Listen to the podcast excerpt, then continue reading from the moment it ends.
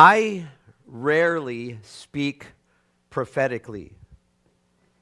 Actually, that's not totally true. If you understand that word, that it means to speak for or in the place of God, uh, honestly, I think every time I come up here to preach and teach, I'm speaking prophetically.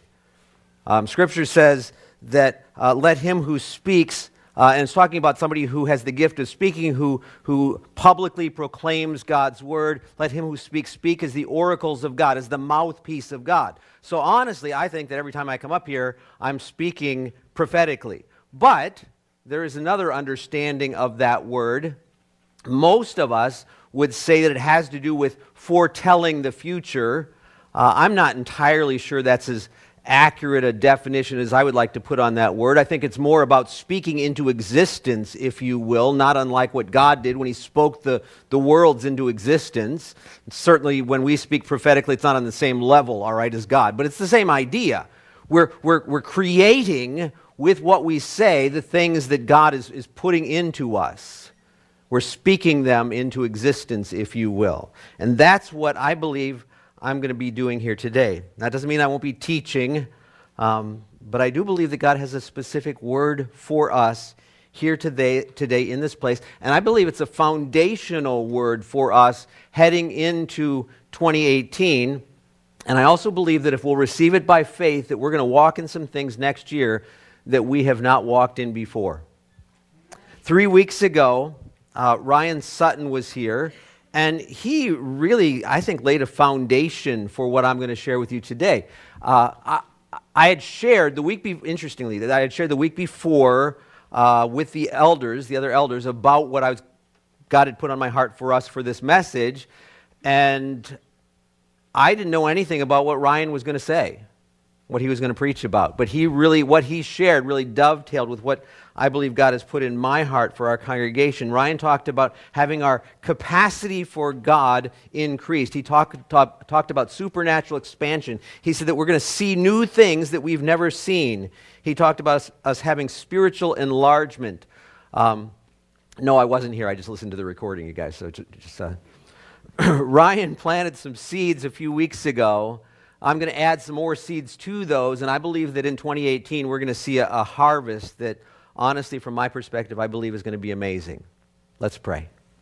Lord, right now, as we approach your word, we're inviting you to speak into us. Lord, we don't want to just hear a sermon. We want to hear from you.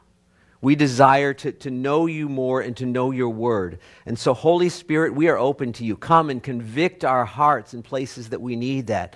Challenge us where we need that, and strengthen us where we need that strengthening. Lord, we're open to you. Would you, in your mercy, visit us here in this place right now? Have your way. Amen. Amen. The verse that God has really put on my heart for us as a congregation is Revelation chapter twenty-one, verse five. He who was, who was seated on the throne said, "Behold, I am making all things new. Behold, I am making all things new." Now, I realize that most people would look at that and say that's a future event, something that's still down the road, if you will. But there's another dimension of that that I think that we need to recognize. The Bible is one big story. Now, by that I don't mean fiction. I mean an entire whole story. We, our Western perspective, we have a tendency to kind of segment. We look at this part over here and as separate from this part over here, but it's really one big story, and it needs to be, if we don't see it as a whole story, we miss the wholeness of the story, if you will. And this section right here, right toward the end, I think is vital. This is, is coming to a, a conclusion. This is the end of, of history as we think of it here and now, and these are some of the final words of God in that context, if you will. And, and again, I realize that most people would say this is, is somewhere in the, in the future, but I believe it's also about the here and now. See, Jesus' death and resurrection changed all the rules. He is, through his atoning sacrifice, he is making all things new. And yes, that's in the future, more fully, more completely, but it's also in the here and now. Isaiah forty-three. God spoke through the prophet. He said, "Behold, I am doing a new thing. Now it springs forth. Do you not perceive it? I will make a way in the wilderness and will and rivers in the desert. I like the uh, the Message translation of that. Be alert, be present. I'm about to do something brand new. It's bursting out. Don't you see it? There it is. I'm making a road through the desert, rivers in the badlands. One of the unique things uh, about the, the prophet Isaiah is he often is pointing toward the coming Messiah and what's going to happen. And this is one of those times where he's saying, Jesus, now he doesn't say that, all right, we get the we get the, the past perspective on this, but we know what he's talking about because the, the, the, the Messiah is coming. Everything is going to be changed. It's all going to be brand new. Second Corinthians five seventeen, therefore if anyone is in Christ, he is a new creation. The old has passed away. Behold, the new has come. And yes, I realize that's talking about when we become born again, but it's more than that. I mean, think about it. His mercies are what every morning? New. They're, they're, they're, they're fresh, they're alive, they're vibrant, they're not old, they're not stale, they're not boring. So practically speaking, think about it, what should that mean for us? If his mercies are new every morning, what else should be new every morning? Well, how about our lives? How about this is the day that the Lord has made? Because of his new every morning mercies, he, he restores us and he reorients us through those mercies toward himself in the here and now. He's making all things new. That's what God does in our lives ongoingly. Yes, I know that's not really a word, but you all got what I said when I when I what I meant when I said that, right? So we're going to look at some of the things that God does through his mercies, but as we look at these things, I want us to understand something that I think is very important. God speaks into the situations of our lives. And as he does that, he alters those situations by what he says. It's that speaking into existence that I mentioned earlier. As God speaks into us, situations and circumstances of our lives are changed. Are you all with me? So let me give you a, a quick example of that. Um, happened to be reading a lot in the Old Testament recently. The story of, uh, of Gideon. We first meet Gideon, Judges chapter six. He is down in a wine press, and he is threshing wheat because he is afraid. The Midianites have come. They're oppressing the, the Israelite people, and so he and all the rest of the country are afraid. And so he is hiding in this hole because he is scared. All right, keep that in mind. God comes on the scene. He addresses Gideon. And do you remember what he says to Gideon, how he addresses him? He says, mighty man of valor. Forgive me, but he's hiding in a hole. Mighty man of valor, not on the surface, not what we see, but God was speaking truth into his life, and he was changing Gideon by what he said. Are you following me? God speaks into the situations of our lives, and he alters those situations because of what he says. And I believe that's what God wants to do here today. He wants to speak into your life, your situations, and change those things because of what he is saying. He's going to draw forth some things that he has put inside of you in the past because of what he says here today. Some of those things, maybe maybe you haven't thought of them in a long time. Maybe some of those things have been, maybe maybe you've gone through some, some twists and turns in your life, and some of those things seem kind of buried. They're not really strongly on the surface, if you will. Maybe even some of the, can I say it this way, the gifts and callings that God has put in you. And they've been kind of submerged, but God isn't done with you, not by a long shot. He wants to speak some things into your life. So there's four things that I believe that God wants to say to us this morning, four things that God does. The first one is God restores. God restores. I think of Joseph in the Old Testament, sold into slavery in Egypt, but more so in this context, I think of his father Jacob. The devastation of, of losing his, his favorite son. His life was miserable. Years later, when he first met Pharaoh in Egypt, Jacob said this, few and evil have been the days of the years of my life. Few and evil have been the days of the years of my life. I want you to think about that for a minute. See, when we read this section of Scripture, where this comes from, the, the, the last chapters of the book of Genesis, what we see is the story from Joseph's perspective. We get to watch Joseph's journey unfold. We're, we're there when his, his brothers sell him into slavery. We get to watch him go down to Egypt. And we get a front row seat as he's there in, in Potiphar's household. And he makes his way up the ranks, becomes the number one guy there. And we get to watch as that false accusation, he's thrown into prison. We see him there in prison and, and, and the... Uh, Uh, the, the, the interpretation of the dreams, and then he's let out and, and ultimately becomes the, the number two guy in all of Egypt. We get to watch all of that story unfold, but what we don't get to see during all of this time is Joseph's dad, Jacob, who must have been struggling big time. His, his wife, Rachel, who he dearly loved, had died years before, and then to have his son, who he dearly loved, from his perspective, killed. He's gone. He thought he was torn to pieces by wild animals. I can't imagine Jacob's existence. And so he said, few and evil have been the days of the years of my life. My life has been awful. Every day has been misery for me. I wouldn't wish this life on anybody. That's what he's saying. But it's just one chapter later that Jacob, looking back on his life, talked about the God who has been my shepherd all my life long to this day. He went on to say that he had been redeemed from all evil. He recognized that God had restored. God had restored his family. See, that's our God. He's a restorer. He's the restorer. He's the one who restores into our lives. Think about Job in the Old Testament, a wealthy man, big family, all of a sudden, all of it gone. But we know the end of the story. God restored. And then some. He gave him more than what he had before. You know, if you're familiar with the, uh, the Lord of the Rings trilogy, just after the final climax, Sam Gamgee thinks that, that Gandalf, his dear friend, is dead. And then all of a sudden he encounters Gandalf, and Sam is so excited, he, he cries out, I thought you were dead, but then I thought I was dead myself. Is everything sad going to come untrue? What a great question. Is everything sad going to come untrue?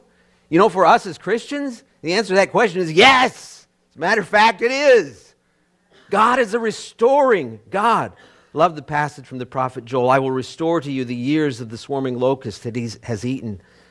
God is the restoring God. He restores what the enemy has stolen. He gives back what's been taken away. Now, I'll be the first to admit that he doesn't always do that fully and completely in this life.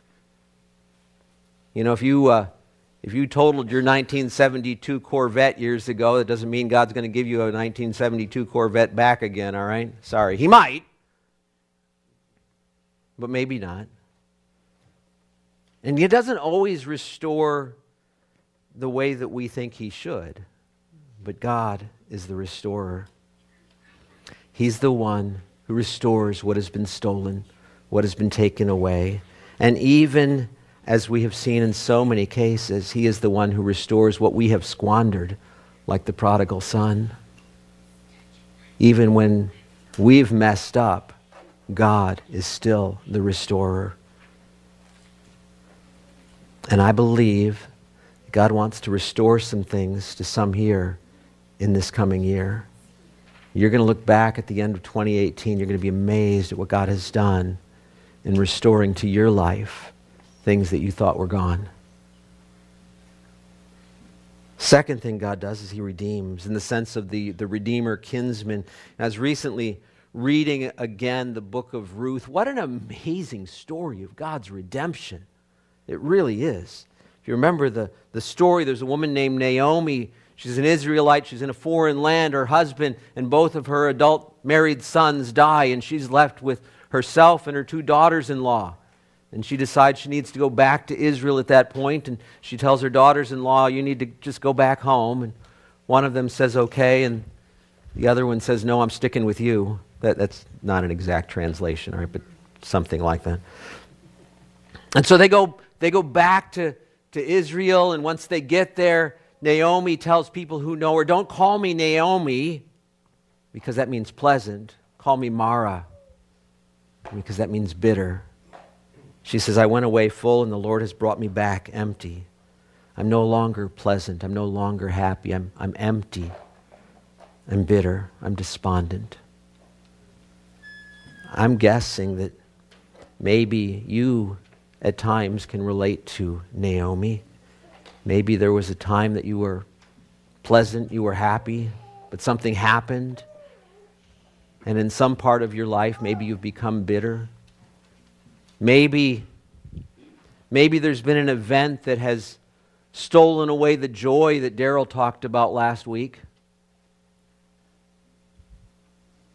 Maybe you've known some depth of tragedy in your life. And now you're no longer pleasant, but you're bitter. God wants to redeem that. You know from the story of Ruth that Naomi doesn't stay bitter. I love that story because in the story of Ruth, we see a family who, in essence, was on the verge of losing their complete identity, their complete history. And not only is that redeemed in the here and now, but God places them into the, the story of his grand redemption by putting them into the, the, the, the line of Jesus, the Messiah. I mean, what an amazing, amazing turn of events. God is our Redeemer. And I, I find that whole Redeemer kinsman idea from the book of Ruth interesting. Read this. The Redeemer kinsman is a male relative who, according to various laws found in scriptures, had the privilege or responsibility to act for a relative who was either in trouble, in danger, or in need of vindication. And interestingly, it was to be the nearest blood relative. That term, kinsman redeemer, is only found seven times in the Bible, and only in the N I V, and only in the book of Ruth. But other translations that are more literal, like the E S V or other ones, use the word redeemer. And simply just that word, redeemer, the Hebrew word Gaal, that's found those seven times, re- translated kinsman redeemer in the book of Ruth, is actually found a hundred times in the Old Testament. The unique emphasis of the redemption, salvation, vindication associated with the kinsman redeemer is the fact that this action is carried out by a kinsman on behalf of a near relative in need. That's our Lord, our Redeemer, our elder brother, if you will, Jesus, who came to rescue us, who came to redeem us, came to buy us back into his family. He is the one who has done that for us. He has redeemed our lives by his own blood. He's our vindicator. He's the redeemer.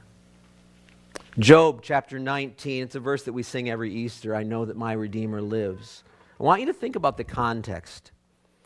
You know, Job has gone through some difficult times, and now his friends are helping him out, telling him all the things that obviously he's done wrong.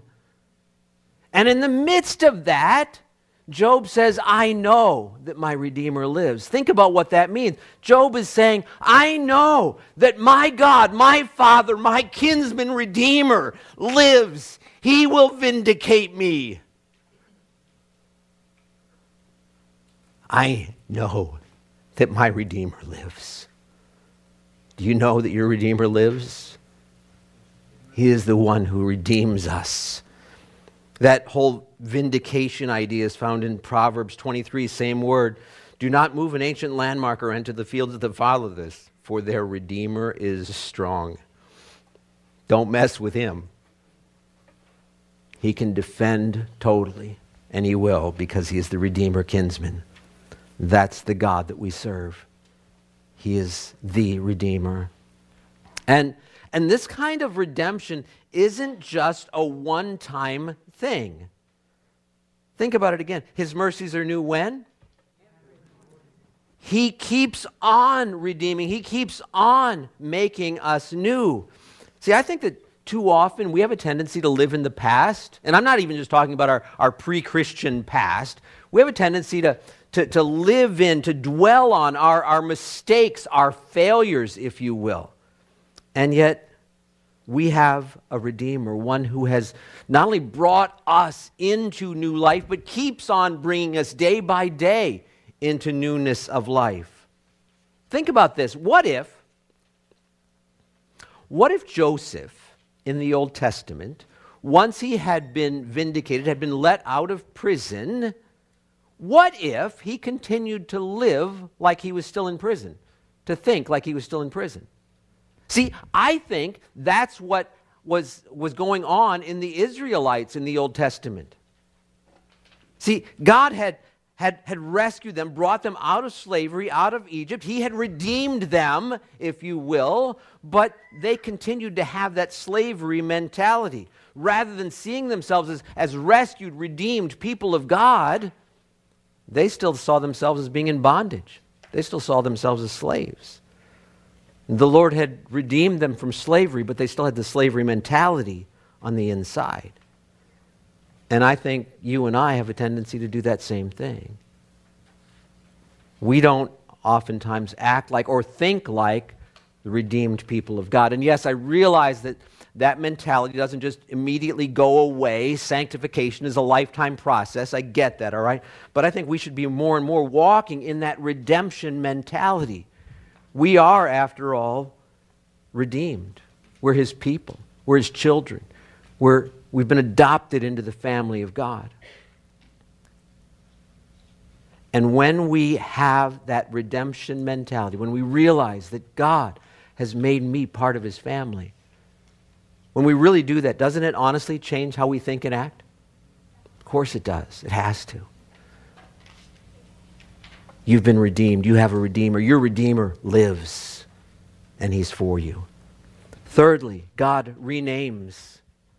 You know, uh, in the Bible, names really carry, uh, most of the time, a, a very great significance. Throughout Scripture, people are often introduced to us not only by their names, but by the meaning of their names. Eve was the mother of all living. Isaac was laughter. Samuel was asked of God. Names are apparently pretty significant to God, and it's it, it's because a name isn't just a isn't just a word. It represents the person whose name it is. It's a it's it's about them, if you will. You're talking to that person. So in that context, I think it's interesting that the Lord says, "Behold, I have engraved you on the palms of my hands." Uh, New Century Version says, "See, I have written your name on my hand." Written your name on my hand. If you remember. Remember last week, Daryl preached, and right before he preached, he gave us an announcement. Anybody remember what the announcement was? About the baby? Okay, good. Uh, but do you remember where, where the, uh, the, the, he wanted to make sure he got it right? The, the, the stats? He had it written on his hand? Yeah. Is it still there? Is that a new note? Okay. So, nice job. But the, the idea... Anybody who writes something on their hand, it's to help them to remember. It's something important that they don't want to forget, right? And that's what God does with you and me. I have written your name on my hand. But see, actually, that, that Hebrew word there is even stronger. And again, that's why the E S V and other more literal translations uh, use the word engraved. It's not just... It's not, it's not something that, that's temporary, that can wipe off or wash off. It's permanent. In our culture, we might say God has tattooed us onto His hand. There's a permanency about it. And that's why people get tattoos, right? It's to help them to remember permanently. Maybe something that they believe in strongly. Maybe something that they, somebody that they love. Um, maybe some memory that they want to, to recall to mind. I have a, a friend who has a tattoo reminder of her brother, who she loved dearly, who died. And she has that tattoo to remind her to never forget him. And that's the motive behind God having us engraved on his hands, because he loves us. Now, I'll be honest, I don't think he's going to forget us. But the truth is that it's there for us to recognize how much our God cares for us.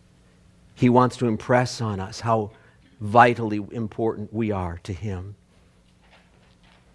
And as much as I appreciate the whole idea of the significance in, of names in the Bible, I think what in my mind is even stronger is the renaming of people in Scripture. God changed Abram's name to Abraham because he wanted to help everybody to understand he's going to be the father of many.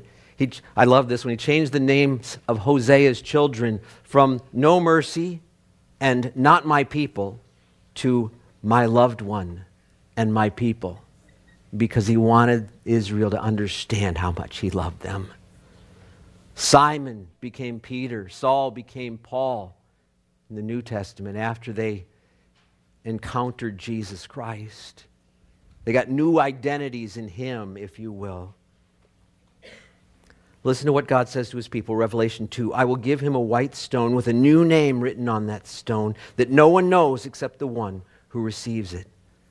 A new name written on that stone that no one knows except the one who received it. You know, most married couples have pet names for one another, something that nobody else uses except that other person. And it's not that nobody else uses it out of threat, it's just that nobody else is as special to that person. So when God says that he's going to give you a new name that only you and he know, I don't know about you, but I think that's pretty significant. If you ever start thinking that God is far off, impersonal, beyond our reach, remember that he's going to give you a name that only you and he know. There are some here that I believe in the next year, God may not give you a new name in the temporal realm, but God's giving you a new name. Maybe you've said some things like Naomi, don't call me pleasant, call me bitter. Maybe you've called yourself a failure. Maybe you've called yourself forsaken. Maybe you've seen yourself as abandoned or passed by or hopeless or incomplete. But God today is saying that you're his friend, his child, his, his heir, his beloved, his delight. And he wants you to, to not only recognize that name, but acknowledge the name that he has given you. He, do, he, he doesn't just want you to see yourself just as his child, just as his child, as, as forgiven, as one loved by the Lord, but he wants you to, to acknowledge and give voice to that name. Stop using the old name. You are not a failure. You are not abandoned. You are not an idiot. You are not forsaken. You are not any of those things that you or the enemy or anyone else in your life has told you in the past. You are a child of God. You have been redeemed and renamed by him. Use that name. Walk in it.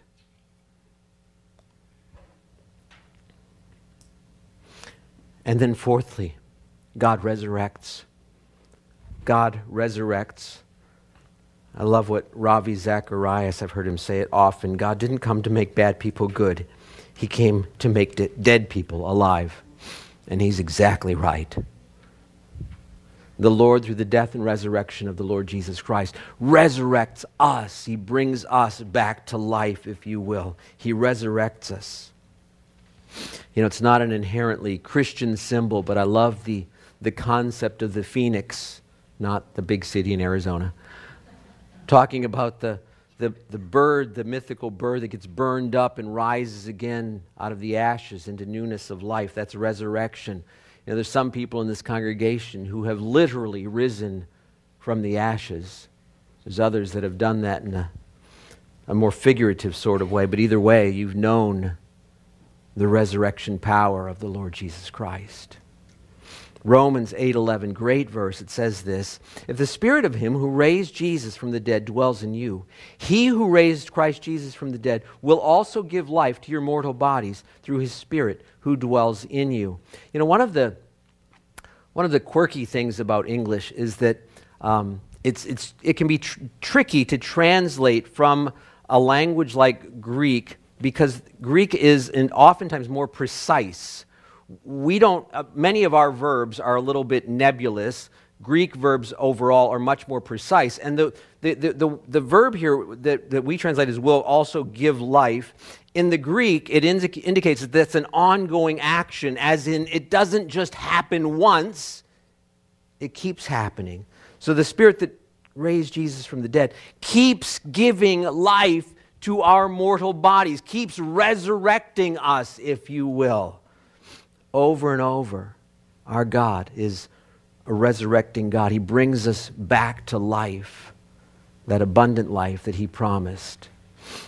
And that's what God is doing in you. And I'm convinced will do more and more in you in twenty eighteen. You're going to see that resurrecting power of God. Now, I realized when I was writing this that at this point, there might be some people who are thinking, well, yeah, God spoke some things to me a long time ago, Tom, but and what you're saying is really nice, but I haven't seen those things happen. I'm still waiting. And if I can be completely candid with you, and I'm not saying this to be nice, I'm saying it to be honest, I totally understand. If you look next to you, or maybe slightly behind or slightly ahead, you'll see that I'm in the same boat with you.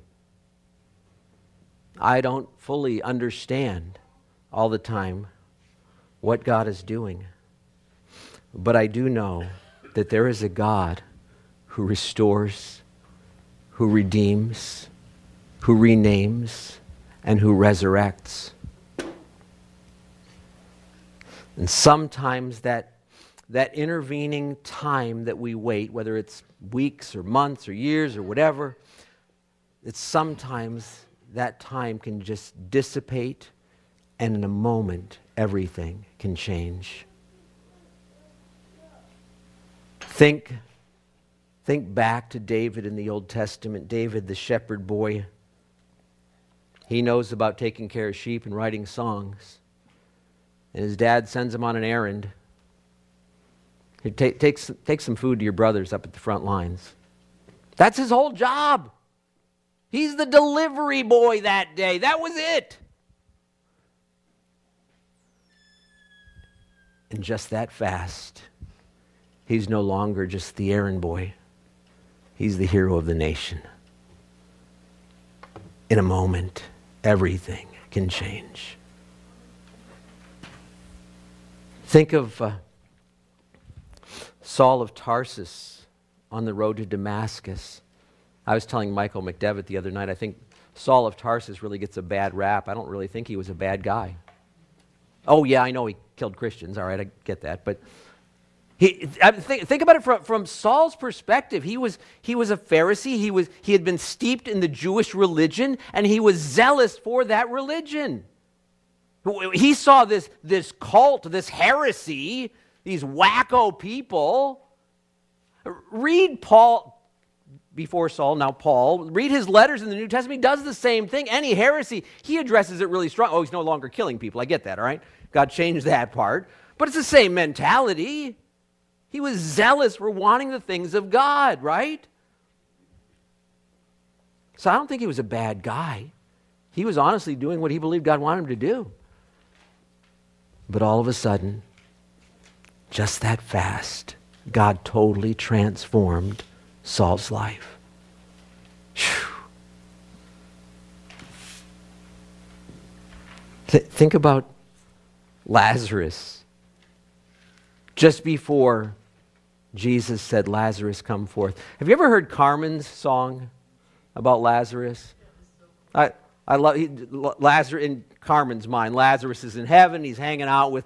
with all of the big names, Abraham, Isaac, and Jacob, and Daniel is there, and Ezekiel, and they're all just having a party, and all of a sudden, Lazarus starts hearing Jesus calling him. What? What happened in Lazarus' life when he came out of that tomb? Everything in just that quick moment transformed. Didn't take years. Think of the woman in the New Testament with the issue of blood. Dave Martin did such a great job of sharing about that at the, the Thanksgiving community service. Twelve years she has suffered with this. And not just the, the physical thing, but she's ceremonially unclean, what all that means. And just that fast. God can change everything in an instant. And I believe that for some of us here, twenty eighteen is going to be a year where we see God restoring, redeeming, renaming, resurrecting. He wants to do those things in your life. When we started, I read from Revelation twenty-one, he who is seated on the throne said, "Behold, I am making all things new." All things new. That's our God. He's the one who redeems and restores and renames and resurrects. I'm going to pray in just a moment, but I'm going to ask some of you. I believe that some of you need to pray publicly here. Maybe, I don't know, maybe prayers of repentance, maybe prayers of consecration, whatever it might be. But as we stand here on the verge of a new year in God, of this God who redeems and restores and resurrects and renames, what should we say to him? What do you want to say to him?